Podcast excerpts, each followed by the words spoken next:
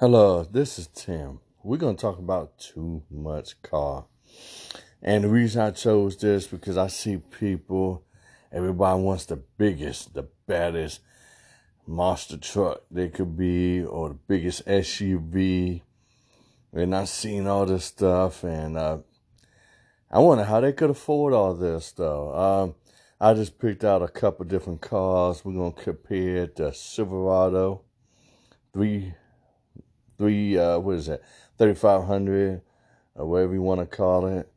And I see this one's used, okay? This one's used is $50,000, 2018. And you can make some payments, 60 payments, if you don't have, not rich enough to buy the whole thing. Only for $1,043 for 60 months. I would love to see who got money to buy all that, but... And we're going to compare this next to the 2017 RAV4. I just chose two cars. I know the Silverado is way bigger truck, and the RAV4 is like a little crossover. But you're probably like, oh, you got this giant car next to this little wimpy, But let's go ahead and go through this segment and let's see who's gonna come out better. The Silverado, $50,000, like I said, making payments $1,043 for 60 months.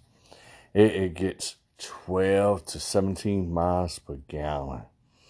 So if you're on the open road and you driving, you're gonna have to fill up this baby more than you do the RAV4. And I know when gas is cheap, people act like gas is never, ever, ever, ever going to be expensive again. Like it's going to be discounted forever and a day. But, I never get into that because gas prices never stay. They might be cheap right now. It might not make a big difference between a big car and a little car. But, however, it's going to get higher and higher. And gas is not really that cheap right now. So it's 17 miles per gallon to 12. So it's depending. And also, we got to look at the tires. The tires are way bigger, The tires on here, I looked at it online. And this is cheap. It probably could cost you more if you go someplace. $215 a piece. And you times that by 4. You get $860 plus tax.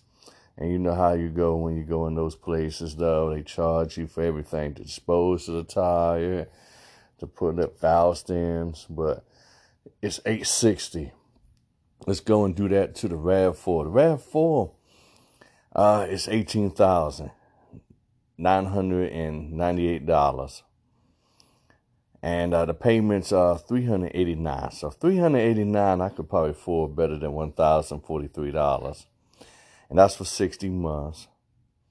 And also, they get 23 to 30 miles per gallon.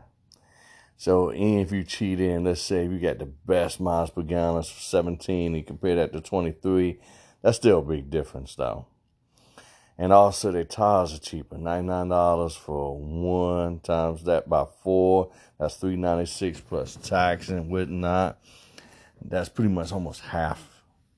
So it make more sense, though. Some people need a giant truck because they got to go to work. But sometimes a lot of people, they use excuses, though. Hey, I might have to go to Florida. And that's why I need a bigger truck. I need this monster truck. And a lot of times I see some people at work and whatnot, and they got this big truck.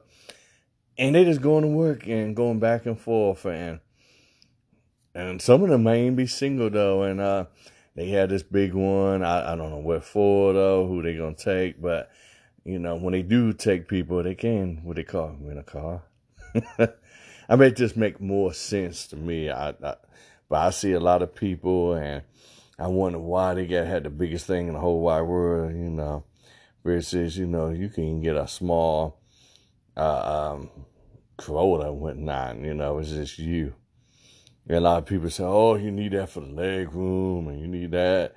And a lot of them people, they not that bigger than I am. So, I can see if you like a basketball player or a quarterback that you weigh, 300 pounds and you 6'10", and But a lot of times these people, they just trying to justify the means to spend all this money.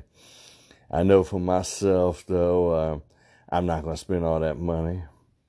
It's just four of us, and we could fit in something small like a RAV4 we had to versus the Silverado.